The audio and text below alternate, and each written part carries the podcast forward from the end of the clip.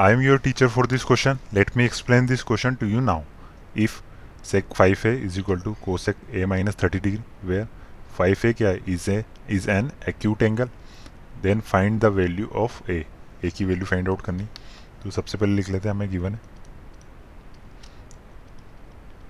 sec five A is equal to cosec A minus thirty A minus 30 degree? तो हमें पता है, अगर थीटा कोई एंगल है, वो 90 डिग्री से टूट रहा है, और वो एक्यूट एंगल है तो कोसेक 90 माइनस थीटा किसके इक्वल होता है? ये इक्वल होता है सेक थीटा के।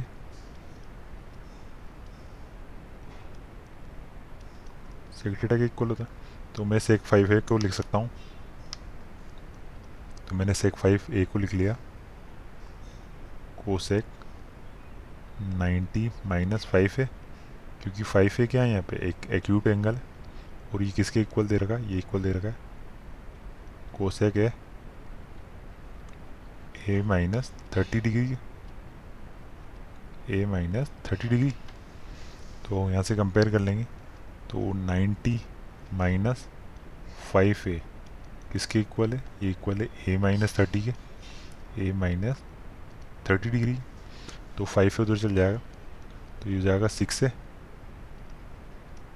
और ये प्लस का हो जाएगा ninety plus thirty one twenty तो मैं किस से डिवाइड कर दूँ? सिक्स से डिवाइड कर देंगे बोथ साइड तो एक ही वैल्यू आ जाएगी हमारे पास। One twenty divided by six तो वन ट्वेंटी को डिवाइड करेंगे सिक्स से तो कितना आ जाएगा? ट्वेंटी तो हमारा आंसर आ गया। A is equal to twenty degree I hope you understood the explanation thank you